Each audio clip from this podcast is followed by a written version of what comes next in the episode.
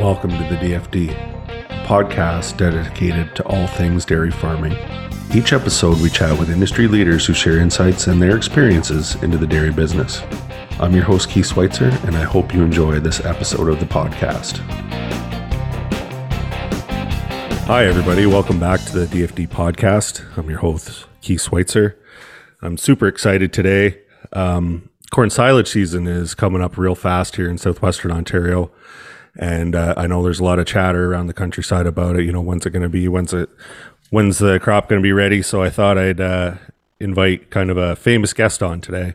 So our guest today is the global nutritional science manager uh, with uh, Pioneer. Uh, Bill Mahanna. Bill is also a adjunct professor at Iowa State University. So, Bill, do you want to say hi to the to the uh, listeners here today?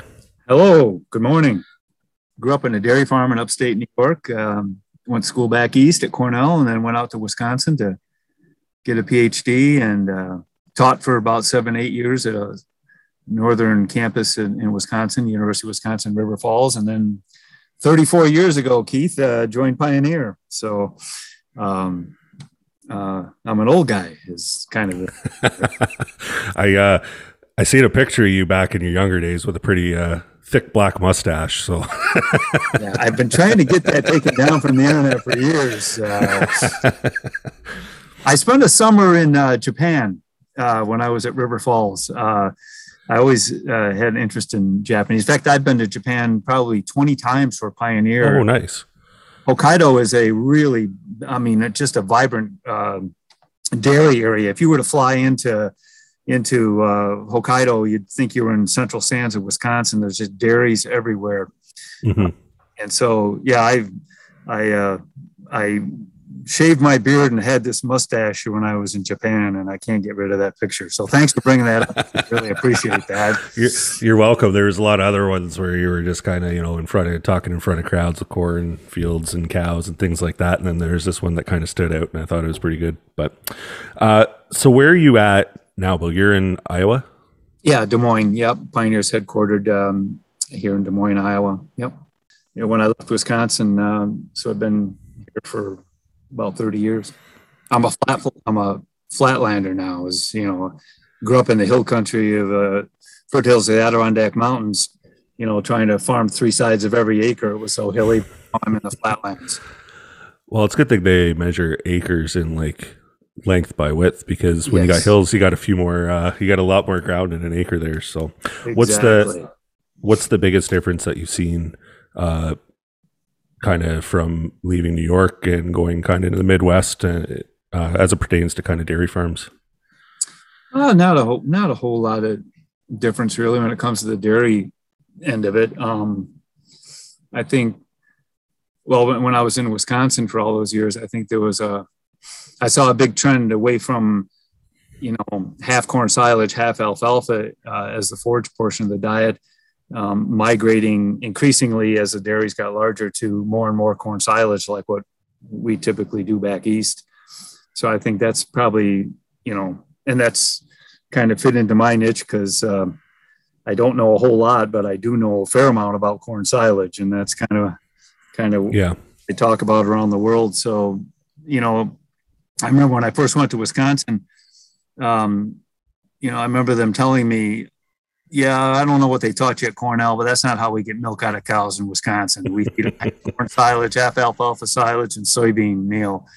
Um, but I can see how that's turned around now where, you know, it's not unusual to find dairies all over the Midwest, even as you go west, even as you go to California. I remember I first started going to California 30 years ago, they were you know, everybody thought you couldn't feed more than 10 or 15 pounds of corn silage to a cow per day. And, and today, you know, I mean, there's a lot of dairies that are up in that 60 to 70 pounds of wet corn silage per cow per day pretty commonly. So, yeah, I know. And I, I kind of see that as a trend here, I guess, uh, where I'm based in, in Ontario is that we typically are seeing, uh, better corn silage crops. Like I think the agronomy and the weather is just better suited to growing corn and the yield's a lot more consistent and the product's more consistent coming out of the bunk. So I, th- I think a lot of producers are kind of headed that way. And, you know, we're feeding as much as, you know, 13 kilos or um, I'm just trying to work that back to pounds, like 20, 28 to 30 pounds of dry matter of corn silage Oh, in some of these diets. So, Yeah. and cows milking really well with good components on it. So, yeah. no, and you think what that does in terms of growing microbial biomass just had a discussion about you know protein sources and the need for bypass protein or amino acid supplementation and all that but you know i mean you talk about efficiency if we can if we can grow a lot more microbial biomass and have that escape the rumen and get into the intestines as a perfect source of bypass protein in that it's uh, you know it, it's a great feed I, I I remember writing an article years ago for Hoard's Dairyman where I called it the TMR plant because it, you know, it's starch in it. It's got the, uh, it's got fiber digestibility that exceeds corn, uh, alfalfa almost all the time. Now, you know, it's no secret alfalfa acres have been declining in North America for the past 30 years. Every year there's less acres of alfalfa. Yeah. I think that uh, some products like this HarvXtra, kind of the BMR of alfalfa, if you will, um, I think can stem some of that um, pretty unique product uh, with with really good fiber digestibility. But um, yeah, corn silage is is king around the world, even in Europe. Um, you know, if you look at North America, there, only eight percent of the corn acres in North America go to silage. Eight. that's it. That's it. But it's important, obviously, in key markets. Um, you know, in uh, in uh, New York, where I'm from, 50% of the acres are corn silage. Wisconsin, you think of as being a big dairy state, but only 30% of the acres in Wisconsin go to corn silage. Really? Yeah, number one dairy state. Um, uh, 95% of the acres of corn in California go to silage. There's very little grain corn corn in California, except maybe a little bit of grain corn up on the Delta. But um, no, but you go to Europe, in Germany, 80% of the acres are, uh, are corn or corn silage.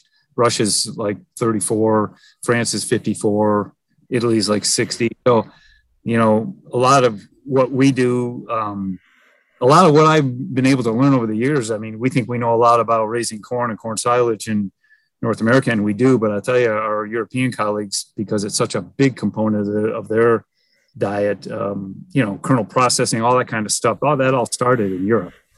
And Yeah. those technologies here. So, it it still amazes me the difference between like the North American idea of how to get uh, how to milk cows versus the European too. Like I I know maybe Canada might be a little bit closer to the Europe, you know, maybe a little lower liters, higher components than maybe the US, but I I think I see the US trending towards higher components as well. And maybe Yep. uh well, I guess it's the best of both worlds, high high uh high milk, high components. So Yep. Yep. And, you, know, there's certainly consolidation in the livestock industry in Europe and Russia. I, I spent been to Russia a number of times. Uh, in the big dairies, you know, I mean, it's just, uh, you know, using corn's a good way to feed them. And I, and, and they want to know how we feed cows. Heck, Mhm. I work with some of the biggest agro holdings in Russia, and and when I ask them who their consulting nutritionist is, I almost always know them because they're somebody I know here in the states. Um, so they they want to feed cows the way we feed them, it, you know, for ease and you know going back to just the labor involved with harvesting grasses or alfalfa compared to corn, how much manure it can take back, all that sort of a thing. Now that's yeah. not on highly erodible ac- acres, we can just have corn on corn on corn on corn. We can't. I mean, there's a balance in all of this, and I think some of the cereal silage, some of the you know double cropping, some of the things that I'm seeing happening all over, I think is really a positive trend as well. Yeah, and I think that's something we're getting more into in Ontario is the double cropping, like throwing a triticale or a or a Exactly. rye in after after silage just to keep some ground cover. And and you know, a year like this, so where I am in Ontario, um, I was a little nervous after second cut where we're going to get hay acres, and then the t- haps opened up and it started to raining. But a lot of these farmers that did some triticale or some rye early in the spring had some really good feed to kind of help just bump inventory up and, and give you a little bit of a buffer to make it through the summer. So, but like I said, luckily enough, the tap turned on and uh, we've had a tremendous amount of rainfall uh, in most parts of Ontario and, and the parts that haven't got it have got adequate, you know, timely rain. So that's kind of what corn needs. So, so I want to get into this a little bit. I know, uh, are you guys harvesting silage yet in Iowa, or are you still kind of the same phase that we're at? In fact, we just started cutting Monday um, at Iowa State, uh, the, the dairy at Iowa State. Um, we're, we're chopping our standard hybrid first because um, there was a little bit of uh, foliar disease in it. So maybe a little earlier than we would have liked to pull the trigger on that. Um, but we're, you know, we know when we have foliar disease, fiber digestibility will drop like a rock.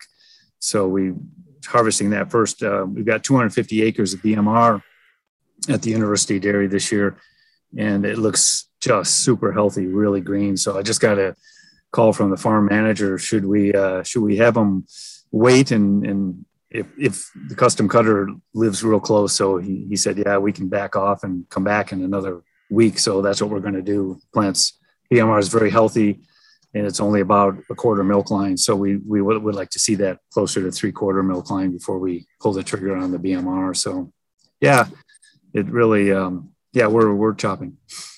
Yeah. And we're probably, I'm going to say a week and a half to two weeks away. So we're just starting to dent here right now. So we don't quite have a milk line yet. And uh, I think we're trying to get lined up in the next week or 10 days or so to start chipping some samples just to see uh, where some of these producers are at. So is that where you kind of want to see your silage, like in an ideal world? Is that three quarter milk line, or do you like to start at say half or and try and be three quarters towards the end of harvest? Or what, I guess, in your mind, what's perfect? Yeah, it, it depends how many acres we got to get across. And that's where really pre planning during planting, you know, how, many days is going to take you to plant? How many days is going to take you to harvest? What maturities are you planting? Um, that's where next year at Iowa State, we're going to spend a lot more time up front planning this than we did than what was done last year. Um, because we, we need to, we'd like to have the same level of starch in that whole bunker or pile or tower silo bag, whatever we're putting it in. And, um, you know, rather than having to deal with a lot of variability, but um, yeah, I think it depends on what the health of the plant is. So, um, you know, if the plant's healthy, I I don't even waste time chipping it. it means nothing to me because mm-hmm. um, what dries down a healthy plant is starch deposition. I can show you slides of droughted and hailed on corn that had absolutely no ear development. They look like broomsticks standing in the field. I mean, all the leaves are brown and, and half of them are gone. And when we chip those, there's still 68 to 70% moisture. People don't realize how much moisture is retained in a stalk. Um, what dries down a healthy plant is the fact that you're increasing the starch deposition, and the starch is very dry and it dries down the whole gamish. So if it's a healthy plant, we don't really waste a whole lot of time on on burn down days and that kind of a thing. We just look at kernel milk line advancement. But if um, if the plant is diseased in any way, you know, um, insects, um, fungi, whatever, um, then you know we'll look at both. We'll, we'll, look at the dry matter as well as the uh, as well as the kernel milk line, and we can you know like in we've started a program here where we're using satellite imagery uh, and weather data, and we can predict on our hybrids. We can predict with fairly good accuracy when a hybrid's going to reach black layer. It's basically we can subtract certain number of GDUs, maybe 150 GDUs off of that um, when we think it'll hit about, uh, you know, three quarter milk line. And for our bigger growers, what they really appreciated is maybe we didn't hit that, you know, nail it right on the day, but um, at least it gives us an idea of sequencing of various fields, especially we get into, you know, places where we're harvesting a lot of smaller fields. Knowing that sequence for the cutters is is valuable. So, yeah, it's it, it really depends on plant health yeah, so you're like as long as you're not you're seeing a nice green healthy plant, you just walk watch milk line, which yeah, I th- I think that's what's going to happen here in Ontario, other than some areas with heavy rainfall, um, because we are seeing a lot more yellowing in the plant, which I think is just kind of a denitrification uh, yeah. from uh, from the amount because we had some torrential like three four inches and a couple yep. of them that kind of washed some nitrogen away, and I'm wondering just about. Uh, about those fields. But if you're saying just focus on milk line, I mean that's that's what we're going to do. Where I think we're going to have to start at that, looking at for that half milk line, and and then really start to get excited about stuff. So yeah, I mean we may have to start a little early, sacrifice a little starch. You know, the one of the things that I've, I've spent quite a few years now trying to convince nutritionists is um, we used to pull the trigger on corn silage way too early. You know, we were we were harvesting at a third milk line. You know, so um, you know we were 30 to 32 percent dry matter. And I understand the notion was, well, hey, it's a modified grass plant. When it gets more mature, we lose fiber digestibility. And I can always add starch, but I can't add fiber digestibility. Well, mm-hmm. proven in our silage zone manual, we have a chart that Dr. Fred Owens, who used to be on my team before he retired, looked at 215,000 some odd samples of corn silage that from Joe Lauer's work in Wisconsin and anything that was published in the Journal of Animal Science or Dairy Science um, and all of our data. And what it showed is the plant was healthy. Um, we did not have a loss of fiber digestibility. It stayed mm-hmm. flat in the corn plant. But once if the, the plant was diseased, then it really drops very rapidly. So, you know, we've really I think we've convinced a lot of nutritionists if the plant's relatively healthy, you're not giving up fiber digestibility. What you are is gaining, you know, every day you can lay down between a half to a full percentage unit of starch every day the plant is in the field. Um, yeah, yeah as, as the milk line starts to decline. So, you know, we just sometimes we just got to hold off a little bit. Yeah. And I wonder, uh, I don't think people will be wanting to buy ground corn this year. Bingo. Yeah. yeah. Exactly. So Exactly. And like, can you af- can you affect fiber digestibility by chopping and processing? Like, if you look at like a shredlage or a, uh, or maybe even just manipulating chop length, does that change that component of the plan, or is it kind of set pre-harvest and and we have to deal with what we have to deal with? Chop length, Keith, or chop chop length? Are you talking about? Chop length, yeah, chop length yeah. mostly. Yeah, I don't, I don't think so. I mean, there's data that shows you can take a really low quality forage and by fine chopping it, you can improve the fiber digestibility. Um, but you know, with shredlage, I think the advantages of the shredlage rolls, uh, who the who the the only place you can really find shredlage today is on a Claas. They own the patent, uh, but there are a lot of other companies that have learned uh, the shredlage secret, if you will, which is really just a differential between the two rolls of 50%. Um, yep. But the, um, you know, I, I think we, we, did some data when Randy Shaver at Wisconsin, um, he's conducted three different studies on shredlage. Um, we actually hung bags at our livestock nutrition center and, and looked at fiber digestibility. We did not see any improvement in fiber digestibility through the shredlage. You know, the, the you know, the common thought was, well, we're shredding that stalk, we're opening it more surface area, just like chopping it finer. We should have faster rumen bug attachment. We should improve fiber digestibility. I, I don't think I don't think there's enough there to be significant in my in my opinion. So do you think it's just an intake thing? Like they can just eat more of it? Like they can pack more into that that can? Or get, no, I don't think you get any improvement in intake with shredlage. Okay. I think you get a, a significant improvement in intake when you're feeding a BMR versus a standard hybrid. Um, our terminology is we don't say conventional hybrid because that yeah. refers to traits that we I call it a standard hybrid. So BMR versus standard, and the standard yeah. traits or not have traits. But yeah, I, I think I think um, I think cutting height, you know, raising the cutter the cutter bar, um, you know, how high we're chopping certainly can have an effect on fiber digestibility in some years but I don't think particle size makes that big of a difference. And typically, what we're looking for is you know that 19 millimeter chop length or longer, so that we create a good room rumen mat, and we don't have to rely on our alfalfa or straw on the diet or anything else to get our enough effective fiber. So you know, and that's where shredlage came in. You know, you can go out to some of the early work was out to 30 millimeters to for chop length, but I think the sweet spot today for anybody using a shredlage unit or or one of the knockoffs that, that similar to shredlage is that that 24 to 26 millimeters about as long as I hear people going. But yeah. you know, like 19 millimeters, uh, and and we can get you know good kernel damage. Um, the chop height thing though is interesting. Um, so we did some early work with that. In fact, Greg Roth at Penn State um, summarized 11 different studies going from seven inches to 20 inches. And I got the data up here so I can reference it here. Um, and a number of those studies were actually field studies that Pioneer conducted. Um, but going from seven inches to 20 inches, obviously you concentrate the starch. So they moved the starch these are some older older studies, but they went from 30% to 32% starch. So they increased the starch, mm-hmm. and they improved the fiber digestibility from 50% to 54. And you'd almost say, well, wow, that looks like it's almost to the extent that we would see from BMR. The difference is you high chop it, you will improve the fiber digestibility, but there's still going to be the lignin in what's left.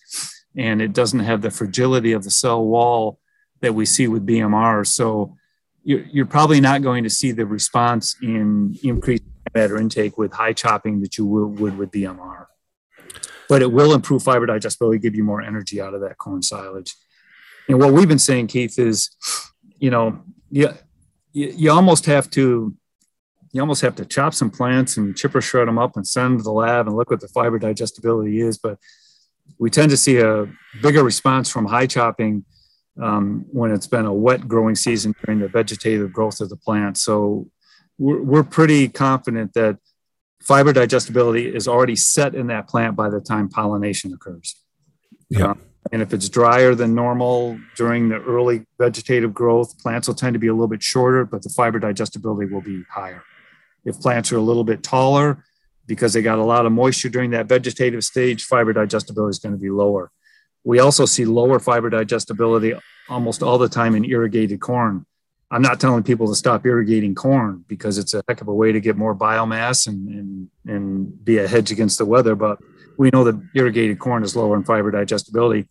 And that's why we see a lot of the guys out west in irrigated conditions will do a lot of high chopping.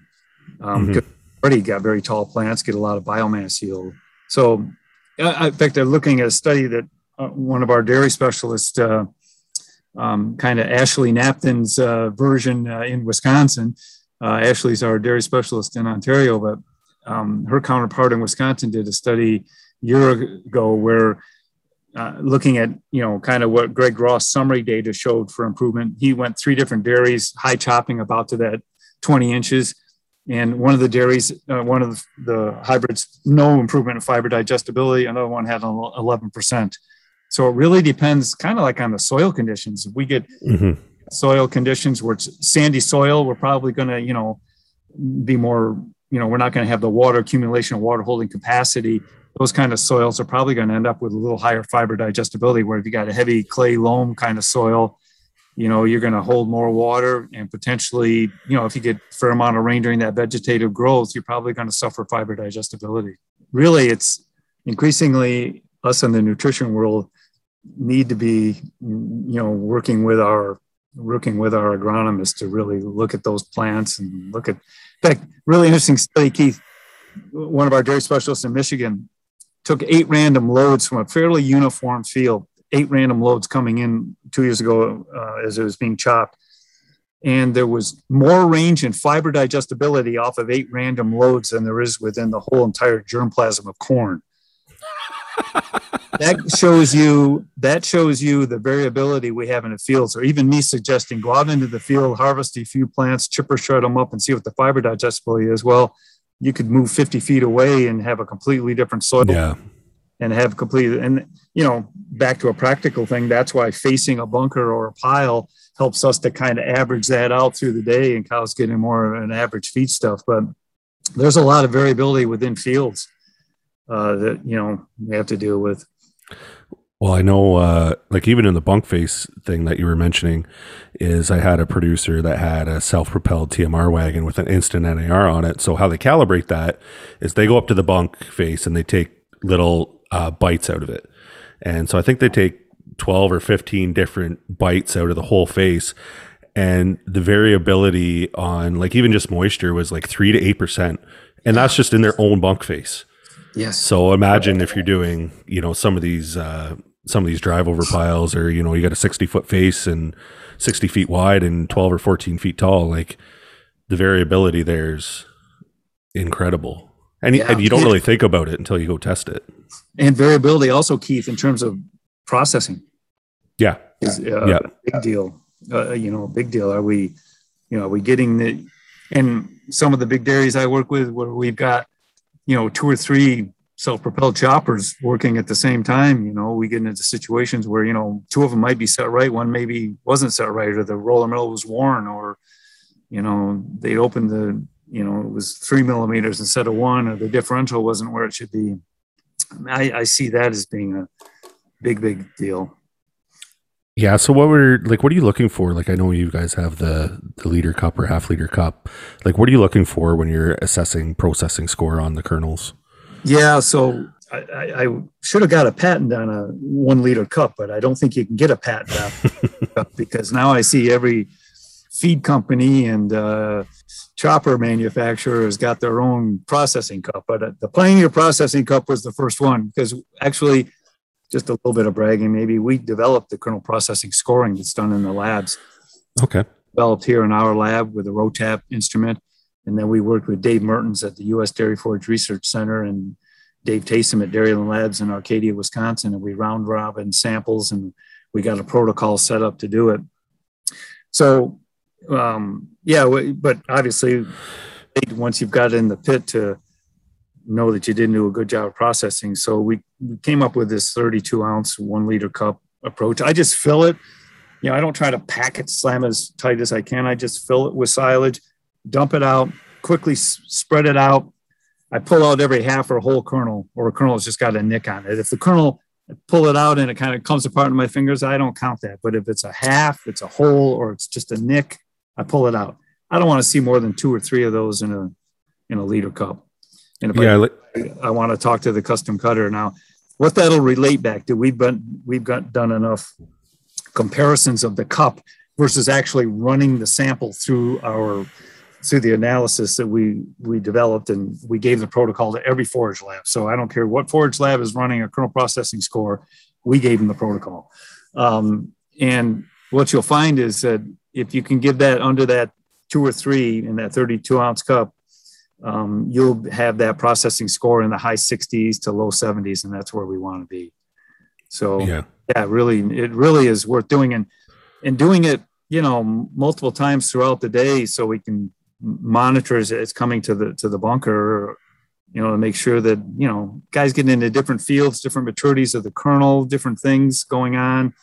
Um, it, it varies a lot, so we want to make sure we monitor. So we need to have a SOP on the farm where somebody's tasked to safely take samples and just do that. Now, you'll hear some people say, well, yeah, you know, there's other methods. Um, you can take a five gallon bucket and put corn silage in it and float off the fiber and, and look to see the kernels at the bottom. When I hear that recommendation, I wonder if the people recommending that have ever been around a farm when we're filling silage. Like I got time to have a five gallon bucket to put silage in to float off the it just doesn't work and it won't get done. This using a, a, cup and just spreading it out quickly on the back of the pickup or whatever on the tailgate and looking at it quickly is to me the way to go. I know university of wisconsin ag engineers have done some work where they actually recommend you know the floating and, and then taking a picture. They've got an app for the android to be able to take a picture of the kernels and that I, man, we're in the middle of a heat of harvest.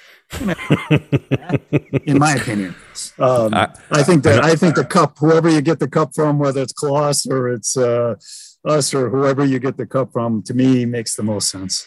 Yeah, and I know it's one thing I I try to do proactively as much as I can. A lot of times it gets tough when you get a bunch of people chopping at once, but I carry a tub and a cup and stuff in my car so I can just go up, grab a pile, check it out, check it out at the harvester, check it out at the at the bunk and yeah. and at least kind of have an idea where you're at. And like is there any disadvantage to having like zero uh half or whole kernels in there, or is that just kind of something that maybe the white rhinoceros you're trying to chase you just can't can't quite get hold of? So think of it like think of it was high moisture corn, Keith. Okay, so basically corn silage is grass with high moisture corn hooked onto it. Yep. So if you to a high moisture corn pile and you saw a bunch of whole, you saw 10% whole kernels in it, I don't think you'd be happy. So no, no I, I think, you know, and that's why, that's why, you know, ideally we would see no kernels. I mean, I see a lot with the, with the shredlage unit or with the, um, the newer, just conventional standard roller mills that have a, you know, all the new machines are coming out with over 40%, most of them 50%. A lot of them can go up to 60% if we're doing snaplage differential on the roll. So all the newer choppers are just doing a great job. And I see a lot of scores that are 75, 80% uh, for mm-hmm. score. um, you know, there, there was some there was some talk there for a while. We don't need to be so aggressive in our kernel processing um, because it's going to get better over time in in, in the silo, and that's absolutely not true. Um, you need to do a good job up front because um, we know that that pericarp was Mother Nature put that yellow pericarp around corn to protect those starch granules so they'd be there as an energy source during germination. Mother Nature didn't design that plant, that kernel to be eaten by a cow. So we know that the starch right underneath the pericarp is the most difficult for windworm bacteria to get to. So, you know, we don't want to rely on time in the silo because time in the silo is going to change the amount that's digested in the rumen versus the intestines it's going to drift up over time but it does you know it does not per, you know doesn't make that pericarp any more soluble or remove or help with the starch underneath there we want to splay that kernel out as much as possible so that rumen bacteria have access to those starch granules as the prolamin the are being solubilized away. So you do get solubilization of the protein that surrounds the starch granules during the fermentation process, but your processing score will not improve over time in fermentation. It, it won't, will not happen. If, and if it does show like it does happen, it's probably an artifact of the method because, you know, what happens is that ROTAP method is we dry the sample, okay, and then it goes through a very aggressive machine that shakes it out. And I think what happens over time is if we soften up those kernels a little bit during fermentation, and then we dry them, and then we put it in this instrument that's going to shake the heck out of it, we may actually break apart some of those kernels a little bit. But that's not going to happen when you're just loading fresh silage into your TMR mixer. It's not going to. Mm-hmm. so I think some of the early data that suggested that fermentation scores improved over time uh, in the silo, um, I think was an artifact of the method that we're using to measure um, processing score. So I think, you know, ideally, we don't want to see any kernels. Um, pull out. And to that, like I've heard rumors, I guess, that the the hybrid companies have been trying to breed tougher corn just because of the amount of times we have to handle that. And I guess people get into the the question of vitreous versus flowery and things like that. Like, is there any truth to that, or is that gobbledygook? Yeah, I would suggest if you wanted a better definition of that, back in November of 2019, Keith, um, I recorded a um, hour long video for Hoard's Dairyman uh, on selecting corn silage hybrids. So if you guys go on YouTube and you just type in Mahanna and Hoard's, it'll come up.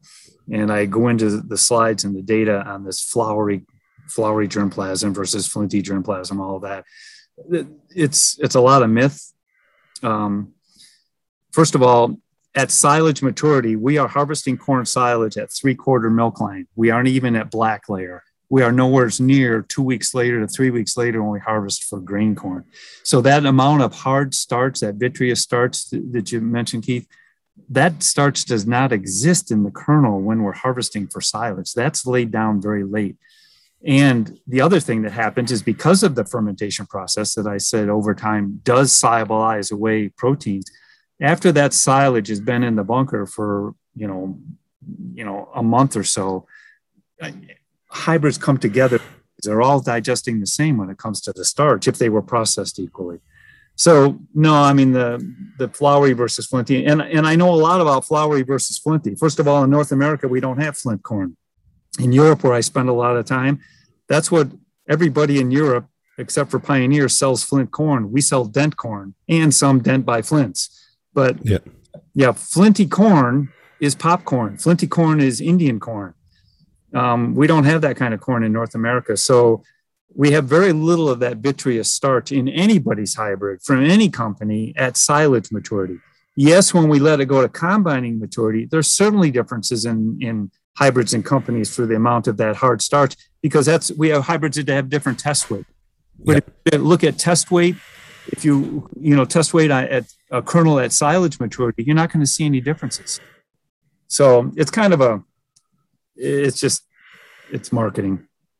Yeah, and I guess I was kind of wondering that, and I thought I'd you're the good person to ask to kind of clear that stuff up because you know way more about the corn than I could even think of. But uh, that YouTube video will can uh, address. I've got some really interesting slides that I show in that uh, that people could look at too if they wanted to. It kind of shows, you know, what does really flint corn look like?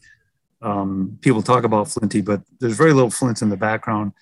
Um, you know, with it with in North America, it's all dent corn. Um, just to kind of go back, of circle back a little bit on cut height. Like, is there a big yield difference between you know, if you're cutting at say six inches or eight inches, 10, 12, yeah. 20, yeah. like, is that a consideration or yeah, do you cut for quality? Certainly. Yeah, there is. In fact, um, on Greg Roth's summary, um, and it's, it's interesting because it was pretty uniform across all the trials. For every four inches that you increase the cut height, you tend to lose about a half a ton of silage adjusted to 30% dry matter per acre. Okay. So, but you got to realize what you've lost is the most indigestible portion of the plant. And what you've harvested is higher value because it's going to be higher in fiber digestibility and higher concentration of starch.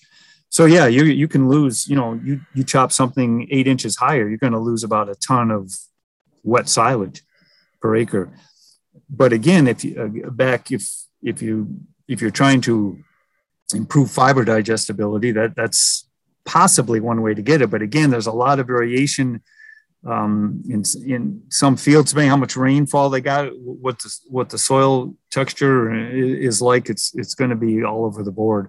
I probably would never I would never high chop. Um, you know, I would probably never high chop in, in, a very dry growing environment. I would probably high chop be a tendency if it was wet early on to have a tendency more to high chop during those environments. And that's why a lot of, as I said, a lot of irrigated guys will, will high chop. One thing to point out, if, if any droughty conditions, so we had a, in New York, I just talked to my mother yesterday on the phone. I mean, I know we, in talking to our agronomists and pioneer folks, I know we got a lot of rain in New York. We're way ahead of of normal. What did you guys have in Ontario this year, Keith? Were you? Oh, I wouldn't know, but we're way ahead of normal. Like I, yeah. I'm just thinking about where I am at home between like Canada Day. So like the first of July to about the third to fourth week of July at home, I had like 14 inches of rain. Wow. Yeah. yeah. And and I know like we're kind of on the extreme. I know north of me, I'm kind of on the North Shore, Lake Erie, kind of you know directly north of Cleveland. Yeah. And if you go kind of north of me up into where more of the dairy kind of belt is through like here in Perth, and Middlesex, Oxford counties, um, they got more moderate rainfall. Like I, I, wouldn't say they got those big dumpings, but uh, yeah, we were a little extreme. Like there's some. Luckily enough, we're on some light ground that the ground sucked it up. But I know I've never seen water laying in my backyard, and we had water for about a week and a half. The dog loved it, but you could tell the corn and the beans were suffering a little bit from it. So yeah, and especially like like if you look at edible like our edible bean crops are are kind of tough because they're not very uh, they're not very uh, water tolerant. So yeah, well, I, and the kind of what I was thinking is some you hear people recommend if it's if it's droughty, um, we need high chop because we're worried about nitrates. Absolutely the wrong thing to recommend. When it's droughty, we need more feed than, than we, yeah so even in droughty conditions, um, I would be high. Cho- I would be low chopping uh, because mm-hmm. uh, it, the data is very very clear. The fermentation process will degrade the nitrate level in silages by 50% or more. Um, and so you don't need to worry about nitrate poisoning. I've been in this business a long time, never seen nitrate poisoning in a dairy herd. The only time I've ever seen nitrate issues is when we're grazing beef cattle on, on stalks. That yeah cause a problem. But you know, you get such a dilution effect. Uh, first of all, you're reducing it through the fermentation process, and then by the time you dilute it down and put it in the diet, uh, you're not going to have nitrate issues, and we need that feed. So generally, I don't I don't believe in the recommendation we need to be high chopping if it was droughty because first of all, the fiber digestibility is going to be really good. So let's take it as low as we can, and then the nitrates are not going to be a problem after fermentation. Well, I always kind of look at it like if you see the guy in the chopper saying, "Oh, this corn's great," I'm eye level with my tassels. Get that cutter height up. yeah, yeah. Get up to boot high, like knee high or whatever, like that at least, and yeah. and kind of dilute that. And I know, like most places here in Ontario, um, we've got a ton of uh, hay inventory, like alfalfa inventory, just because we did have some pretty, like a really good third cut and a really strong fourth cut And uh, so I think the tendency it might be easier to kind of talk guys into high chopping this year. Just you know, put up some more higher quality feed, and we can feed some more haylage with it, and still, you know, try and feed a little bit less grain corn. You know, with it the way the price is right now, I think anyway that we can kind of keep the grain off the off the feed or keep the feed truck from coming in the laneway. I guess it's yeah um, with corn on it. So yeah. Um, the other thing I wanted to just kind of touch on is, you know, we talked about uh, chop length and processing considerations for conventional corn. What about BMR? Yeah, I don't see anything different with BMR. You know, I still recommend you know same chop length basically and same processing and you know 19 millimeters and you know it's kind of the standard for us. You, have got a you know if you've got a shred unit or something, go a little bit longer if you need it. But you know it there's no standard chop length for anything. You know, theoretically, the finer you chop it, you know, the better it'll pack in a in a pile or bunker, and um, you know, can help help with that. But uh, it kind of depends on what is in the whole, as you well know, Keith. It's what's in the whole diet. Are we are we getting effective fiber from some longer cut grass that we know floats in the rumen, or you know, it, it more depends on what the whole TMR looks like, where we're getting our effective fiber from um, chopping it finer for smaller guys that maybe don't have a processor. Chopping it finer is going to nick more kernels at the cutter head. So I, you know, if a smaller guy, mm-hmm. older processor, I'd chop it finer if he's getting enough scratch coming from other fiber sources in the diet. But I don't really make any different recommendations for BMR. Uh, is there any advantage or disadvantage to cutting high with BMR? You can actually improve the fiber digestibility because even with BMR, you're going to have the the most indigestible portion of the stalk is going to be the lower portion. So yeah, there is. I don't see guys doing that very often. Um, you know, I, what, what's interesting with BMR is that we know that this growing environment has such an influence on fiber digestibility on a standard hybrid. Well, we know that the same thing will happen with BMR. So in a wet growing environment, BMR will not be as digestible as the same hybrid in a drier growing environment. Very okay. Clear there's not a it's the BMR is always going to be higher in the wetter environment. It's going to be higher, the highest one in the drier environment, but it's going to change from year to year due to how much moisture it got during the vegetative growth period. So that's really, really clear. Yeah. Um, and I guess with BMR too, like what are some, maybe some of the advantages to growing it, maybe some of the disadvantages and have those changed over time? Yeah, I think it has. Uh, you know, with Dow and DuPont coming together and, and all the different brands that we have out there, Pioneer and Brevant and, and different things, I think, you know, we are the only people breeding BMR corn. And so we are very, very focused. We have a dedicated breeders and stations really highly focused on BMR. Um, and I think the agronomics are improving and that's clear. It was even clear to our local people here in Iowa when, when we said, "Oh, we better cut the standard hybrid here first because the BMR looks a heck of a lot healthier."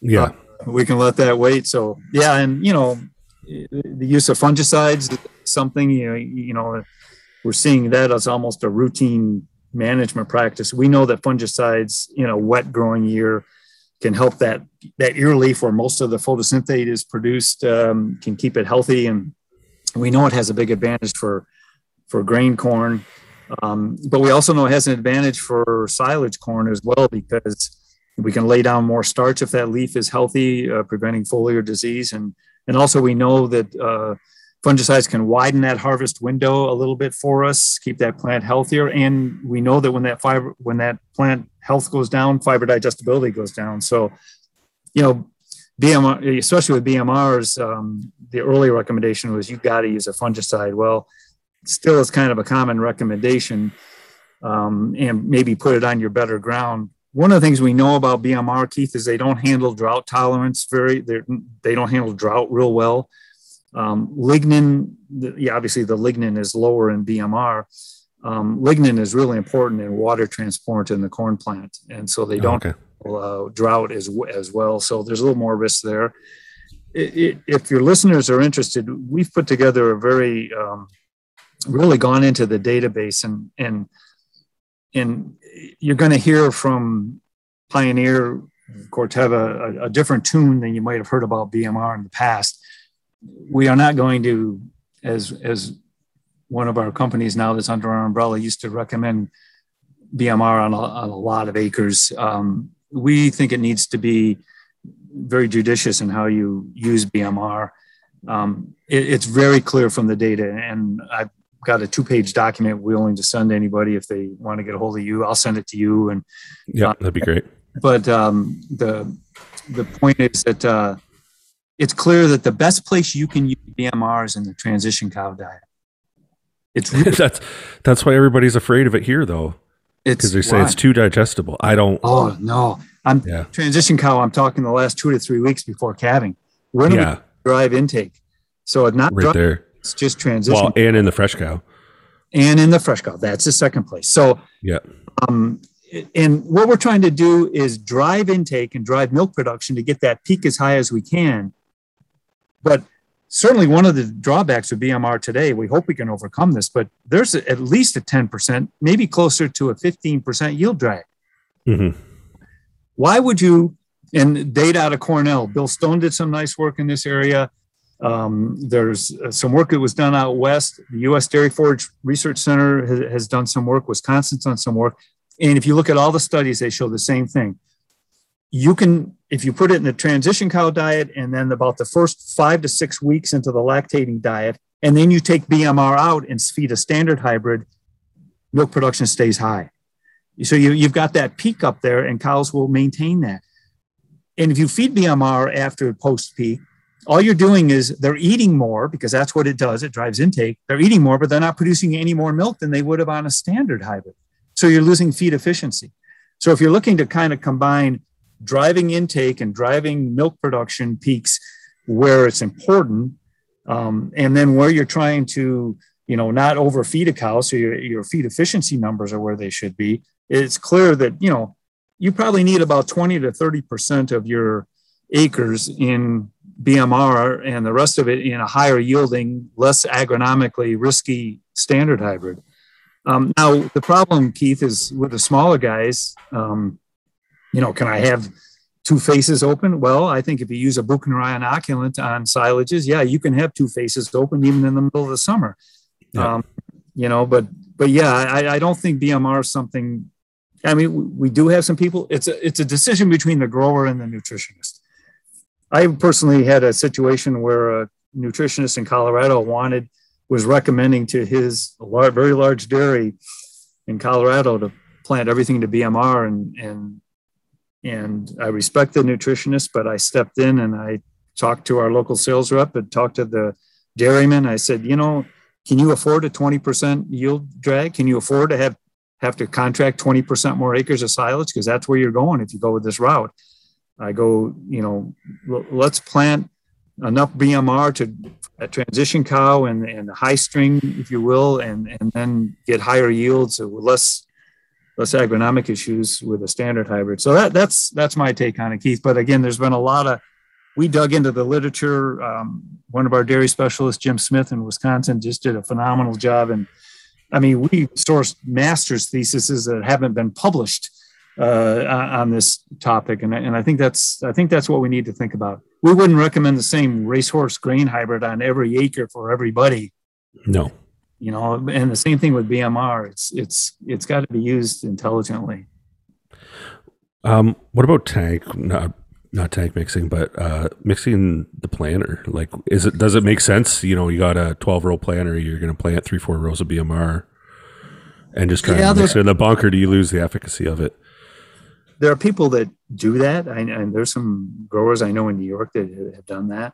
Um, if you talk to a well-known well-known agronomist like Ev Thomas from Miner Institute, he'll say absolutely not. Um, we don't generally recommend that.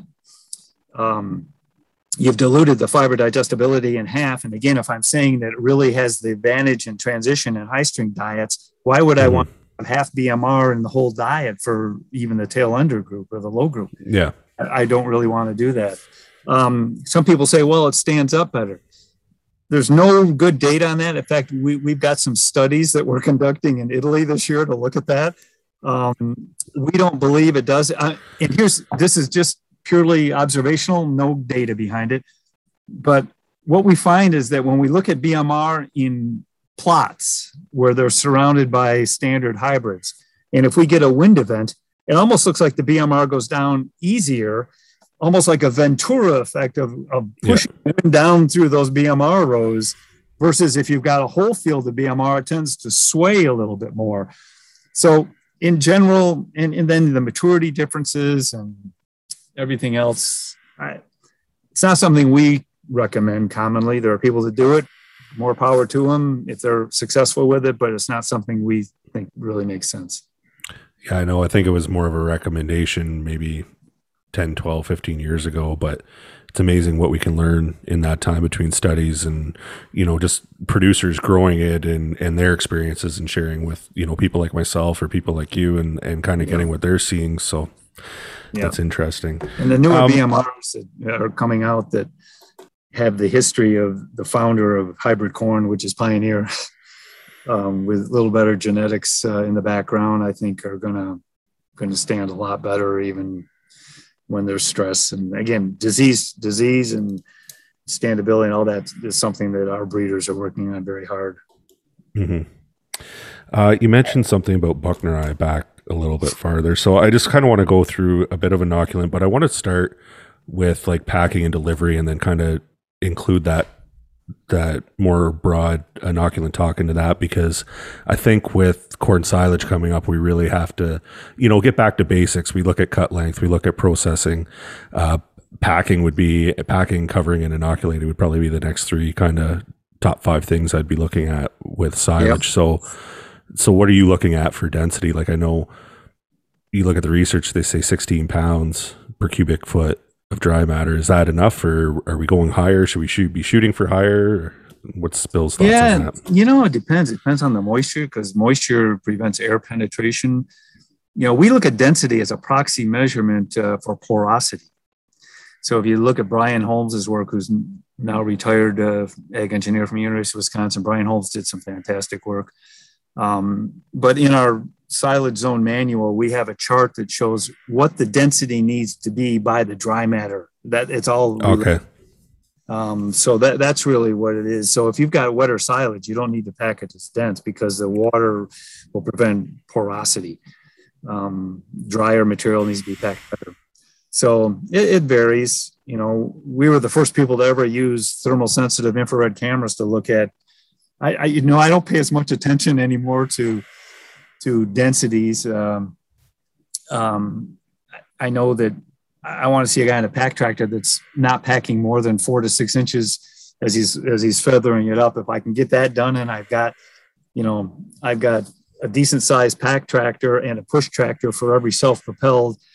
I know that I'm probably going to get pretty good densities. And then we'll, you know, where the issue is guys going way over the top on way over the top of the walls where they're not getting it packed right or they're not packing it next to the wall because they're worried about pushing out the wall or you know that's why taking a picture now with the our infrared camera we can tell where the density is low simply by you know looking at where we get the the imaging. But yeah the packing's important. Uh, interesting keith we're actually our agronomists now and our some of our dairy specialists we can actually fly our drones over piles and bunkers and give you a pretty good idea of inventory. We have some uh, algorithms to to use drones to look at inventory of, of bunkers and piles.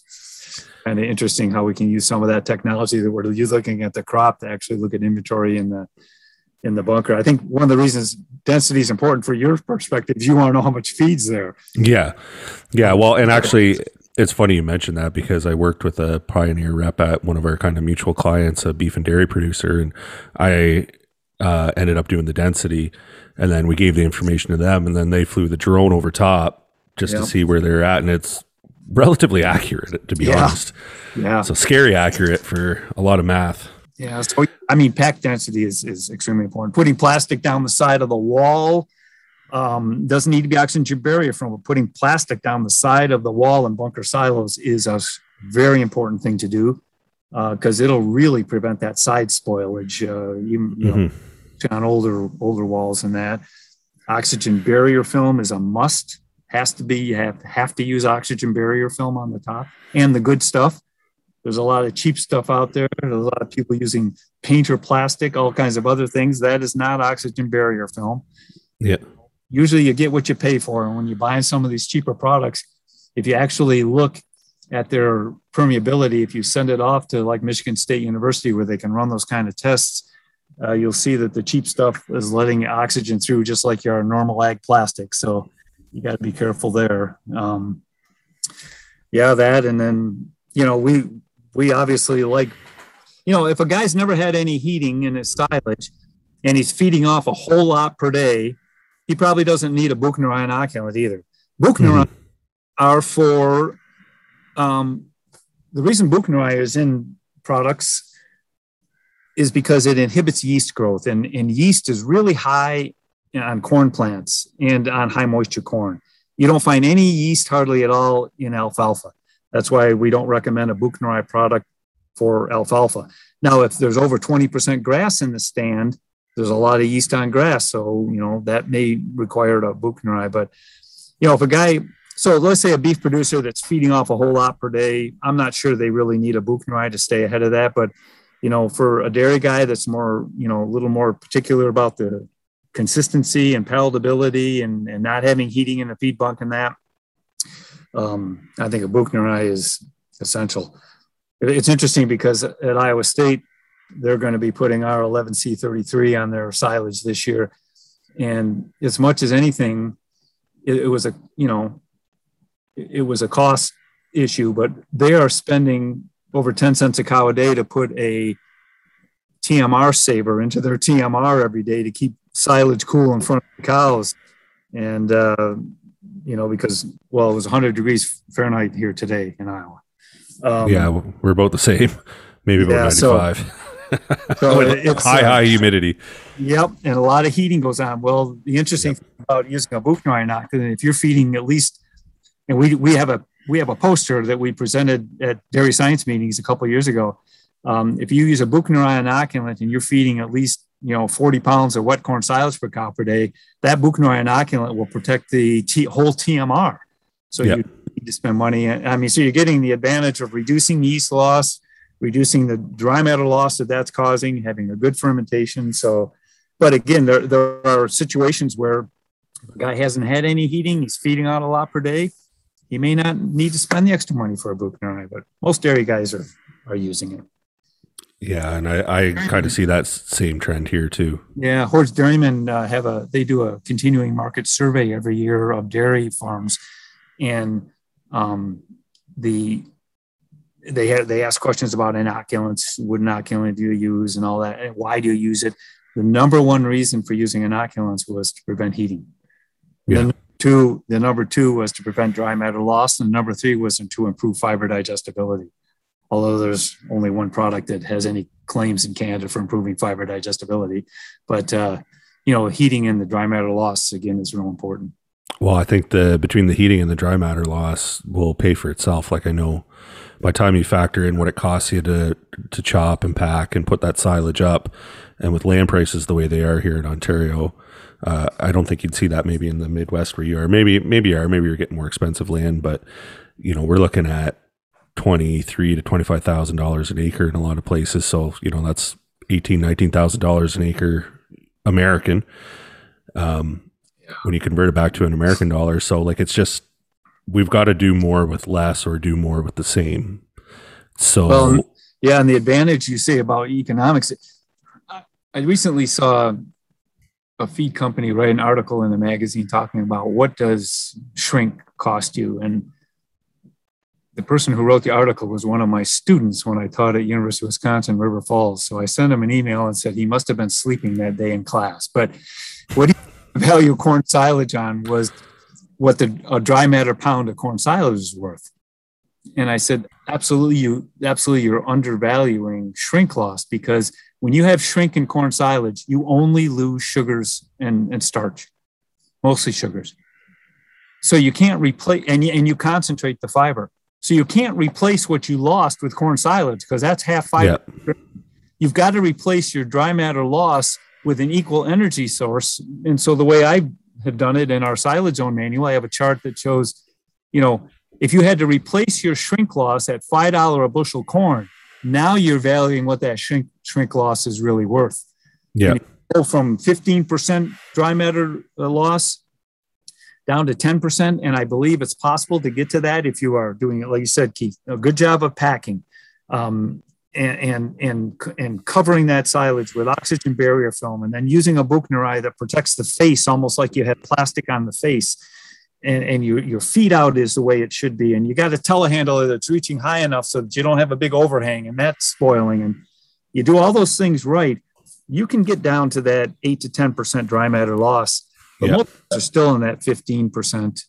And and you know i think if you start to figure out what it costs you to replace that boy it's like over three bucks a ton if you talk five dollar a bushel corn. Yeah it's it and i don't i don't feel like producers see that necessarily because it's very hard to measure. It is. And and it's hard to even for me myself I'm, it's hard to get my head wrapped around things that i can't physically see the difference in. Yeah. but but you know there's dry matter loss. Like when i walk up to a bunk and you look you always see at the edges where it starts to dip down. And especially this time of year in corn silage like that sidewall keeps dropping but the top stays kind of where it is. Like yeah. that's dry matter loss in there. That's you're losing that high value high value energy that's you know yep. meant for for producing milk or meat so another reason to put plastic down those walls yeah and i, I it's amazing like you can pretty much go to producers and and you can look at the bunks and and just leave plastic on the walls is a major one. And I know producers always say, well, we don't want to hit it with the tractor and things like that. But if you do hit it with a tractor, it's such a little spot compared to the total surface exactly. area that bunk. You know, you can exactly. deal with it and just make sure that that per, make sure you're getting it pushed out in right and and getting it packed so you're not getting that close to it with the tractor. But especially your environment, you know, we got snow and rain and everything. So now we yeah. get coming down between the plastic and the bunker wall, and then we've got guys here who actually put drainage tile down at the bottom. So anything that snow or melt comes down, hits the drainage tile. And if the bunker is sloped right, that, that just flows out of the bunker. It's not, you know, sticking around. So yeah, I mean, I, I fact, the first time I ever saw it done was a friend of mine in Sun Prairie, Wisconsin, did it with his corn silage. And I thought, man, that's a lot of work to go to. And boy, I became convinced of it. And we have a diagram in our book that shows that and then I got a, a dairyman here in Iowa to do it with his high moisture corn or snaplage. And boy, I tell you, I just think it's really important to do.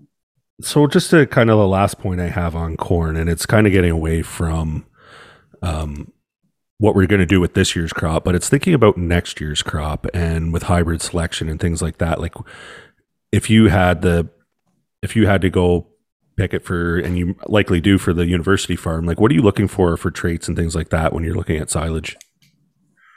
So again, that's a long discussion, but I would reference you to that YouTube. Yeah, I spent an hour uh, with Hoard's going through that, but I think the biggest, the summary would be that don't select for fiber digestibility because the growing environment is three times more influential on fiber digestibility than genetics. Um, and that's been reinforced by Fred Owens, who was part of my team, by Mike Van Amburgh at Cornell. Um, people who claim that there's differences in fiber digestibility between standard hybrids, it just does not exist. It's very, very minimal. Um, further, a little, another myth that's going around the seed industry right now is that if you if you plant lower densities, um, you'll improve fiber digestibility. And the notion, I've seen that. Yeah, and it's simply I, have got another document of all published work that shows that that is not true. Work from Bill Cox's lab at Cornell, um, uh, work from Wisconsin, our data. Um, that you know the thinking is the the common sense that people are trying to say is well, if when you plant it thicker, the stalk is thinner, so you got more of that outer rind to pith, and that's going to lower fiber digestibility. Well, we do know when we plant when we plant corn from you know 30,000 plants per acre to 40,000 plants per acre, we certainly narrow up the stalk.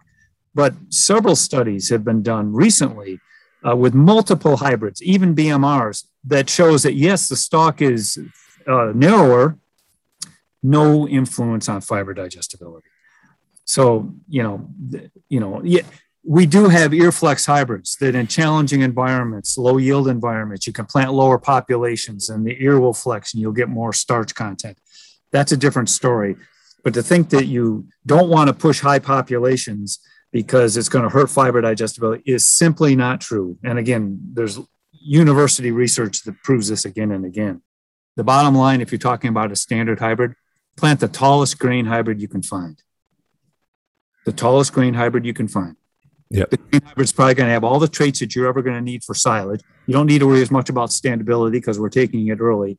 But we know that there's no difference in fiber digestibility. We know how important starch is to bite for bite energy in that in that uh, hybrid, and we know that we need the biomass yield. So we I look at dry matter tonnage and I look at starch content. Those are the two biggest drivers. Then I look at you know, you know, is it adaptable to high populations? You know, look at you know leaf, look at some of the disease parameters, and that. Um, but sitting down with your seed salesman and saying, "Hey, what's working he- here for for grain? You know, what's what's really working here for grain, and what's your tallest hybrid for grain? You know, mm-hmm. it, idea that about a silage specific hybrid is nothing more than marketing, nothing more than marketing. You know, back to the leafies and all that sort of thing. There's no data to say that leafies out yield or the soft flowery endosperm. All of that, it's a lot of marketing going on. If you actually plant them in a plot where they're no more than four or five rows apart from each other and you measure them you know if leafy was anything that was of value to select for companies like pioneer would have a leafy um, yep. there's just there's just no data to substantiate it one of the very interesting things and i mentioned earlier that that ear leaf is the most important leaf on the corn plant that's where most of the photosynthetates produced we looked at leafies 25 years ago because of the interest. Just like we looked at multifoliate alfalfas. I don't know if you were old enough, Keith, to remember there used to be multi-leaf alfalfa varieties out there. What they realized is that predates me a little bit. okay, well, again, I told you I was heard, so uh, um, but experienced. Um, yeah, but what what we found with the multifoliate alfalfa is that five small leaves gave us no more protein than three big leaves. Okay. Yeah, it's just surface area, right? you know, you get five or six extra leaves above the ear. And if you're walking through a, taking a 60 mile an hour drive by a cornfield with your plot check and say, man, that, that's going to really tonnage out. The problem is that those extra leaves above the ear serve as a shading effect to the ear leaf where most of the photosynthase is being produced. So actually, if you look at corn plants today, they look more like pineapple plants. The reason being, we're trying to capture more solar radiation. Why would we want to put a bunch of little leaves above the top that act as a shading effect? That's so, interesting. Is that why their so ear set's higher? Like I've noticed over the years, like the ear set seems to be climbing and climbing and climbing on hybrids, like where it is yeah, relative I, to the ground. I think that has to do, yeah. That and I'm not sure about that, Keith. Yeah. That, okay. Not sure about that, but I do know that the leaf structure allows for a more efficient plant capture more solar radiation. Yeah, and that's free. I think our breeders particularly like high le- uh, high ear placement. Uh, yeah. That's something that breeders do not want to have. Well, that that gets into standability issues, right? Exactly so. for for grain that we don't about for silage, but dry matter yield, um, starch content. So I've, I've said it many times: the best silage hybrid is a tall grain hybrid. And then if you're really going after fiber digestibility, look at a BMR but you know, plant it on 20 to 30% of your acres and understand it does not have the agronomic strength that a standard hybrid does. You're probably going to want to think about a fungicide, especially if it's a wetter year where we're going to have more foliar diseases um, and you're going to have that yield drag. But there are some advantages to it to drive that intake. You know what's really interesting? In a cow, there's no improvement to fiber digestibility with BMR.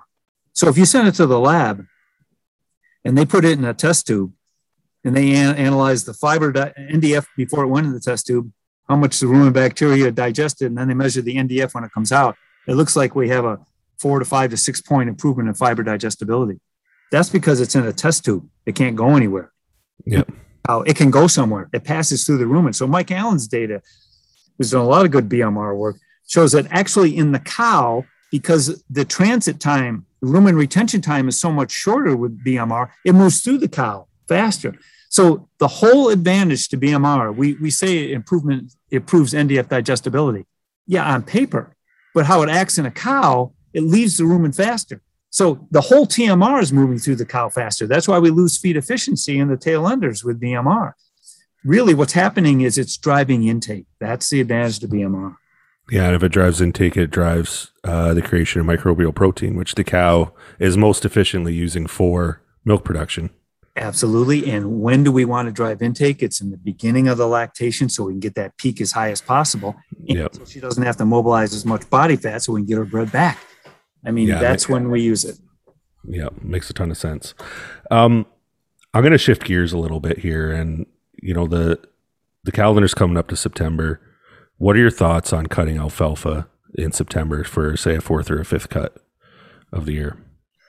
Yeah, no problem. I mean, like in, in Wisconsin, we have a no cut zone. And it's after we do in Ontario too. Is what, what, what, the, do you, what are you guys using? I think it's like the 10th or 15th of September till you know the first or fifth of October, somewhere in that kind of range. Yeah, yeah, exactly. So actually, I I had to look up in my silage zone manual. I told you earlier, I can't remember all this stuff. So there's a good work out of Quebec that even Dan Undersander and folks here in Wisconsin use. Uh, you know, if you can accumulate 500 GD, GDDs, growing degree days, base 41 method, if you can accumulate 500 GDDs from your last cutting to when the killing frost is, then you're going to have good good winter survival because you're going to have enough time for that plant to accumulate enough root reserves um, that it'll be healthy. The flip side of that is if you harvest it and you only got 200 growing degree days, and let's say in Ontario we're getting you know 15 to 20 growing degree days, you know units per day. Um, if you if it's from the time you cut it till the killing frost is only like 200 you're still going to be okay for winter survival because that plant in its regrowth hasn't used enough of the carbohydrate root reserves that it's going to affect it. So there's that zone that you're saying. So yeah, there's no problem with with cutting it. If but you said you already had pretty su- plenty of supply of alfalfa, so Yeah. push it. You know, we do know that the fiber digestibility on that late cut stuff is going to be really high compared to second cut because we've got lower solar radiation, we got cooler nights, we don't get as much lignification in the alfalfa plant. So we know it'll really be high in digestibility. But to your and if there's a lot of grass in the stand, it probably makes sense to cut it if we, we've got quite a bit of growth because we don't want smothering of that corn that alfalfa field over the winter too. So there's a, there's an effect there. If we get a whole lot of plant height, we probably and you can always take it after the frost. You can Yeah. always take it after the frost. You know, th- that's no problem whatsoever. One interesting thing that most people don't know is that l- alfalfa in the fall lays down more five carbon sugars, pentoses, than hexoses, a six carbon sugar. So fall cut alfalfa is really going to be really digestible, but the fermentation of it is more difficult because you've only got five carbon, so you can't get two car you can't get two three carbon lactic acids out of the fermentation. Yeah. So a little okay. bit harder to ferment the the and it's usually a little bit wetter too, which we don't like. We like drier we like drier alfalfa silage. Um, but yeah, I, there's no problem with with taking it. The winter kill, we want to try to prevent that, and that's. I just had our alfalfa breeders ask me the other day, "What's the number one thing we should be working on?" And I said, "Well, I never want that alfalfa plant to die. You know, I, I think that goes back to agronomics. So like Yeah, if you got absolutely. poorly drained soil, it's not gonna you got a higher chance of like root disease, which is gonna kill your alfalfa, right? So Yep. And, and and crazy guys running over alfalfa fields with snowmobiles. I mean, that doesn't do it. Yeah. There does it. yeah. Was there any final thoughts that you had, Bill, before we uh wrap this up? Uh not really. Um appreciate the time, Keith. I appreciate the time. Didn't hopefully this didn't sound like a pioneer commercial, but um we've got a we've got some really good dairy folks out there. I think you know Ashley Napton. She's uh Yep. a really great job up there. So you know, I, in fact, I called Ashley to get a, a feel for what your environment was like and how to speak Canadian. She didn't, she didn't help me very much, but about about uh, find out. it's roof, not Yeah. rough. Yeah, all those little Yeah, things. so, So anyways, yeah. So, but um, if if anybody's got some other questions they want to follow up on, they, you can probably find me on the internet. It's just bill.mahanna at pioneer.com. Happy to answer any questions somebody might have. But uh, what you're doing with this podcast is pretty cool. I, I like. It. Oh, thanks. No, and I appreciate you coming on. You know, this is one of the most exciting times of the year for me. Like, this is what's going to set up like our industry success throughout the winter. Like if you put up good forage, you're going to make good milk. And we've only got, you know, a few window or a few days of window of opportunity to get it done right.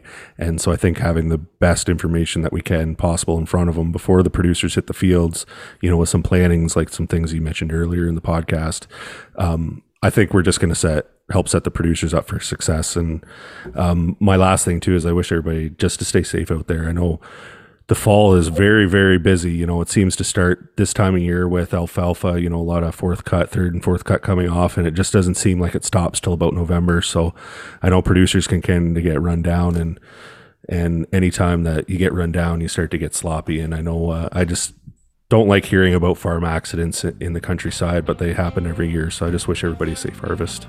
Thanks bill again and and uh, we look forward to having a discussion with you in the future. Thank you Thanks for listening. This episode of the podcast is brought to you by the dairy team at Trouw Nutrition Canada and our Shur-Gain dealer partners. If you enjoyed today's episode, subscribe or follow us on your favorite podcast player, and please leave us a review. If you'd like more information about today's discussions, please reach out. We have left our contact information in the show notes. I would also like to extend a special thanks to our sound engineer, Daniel Noguera.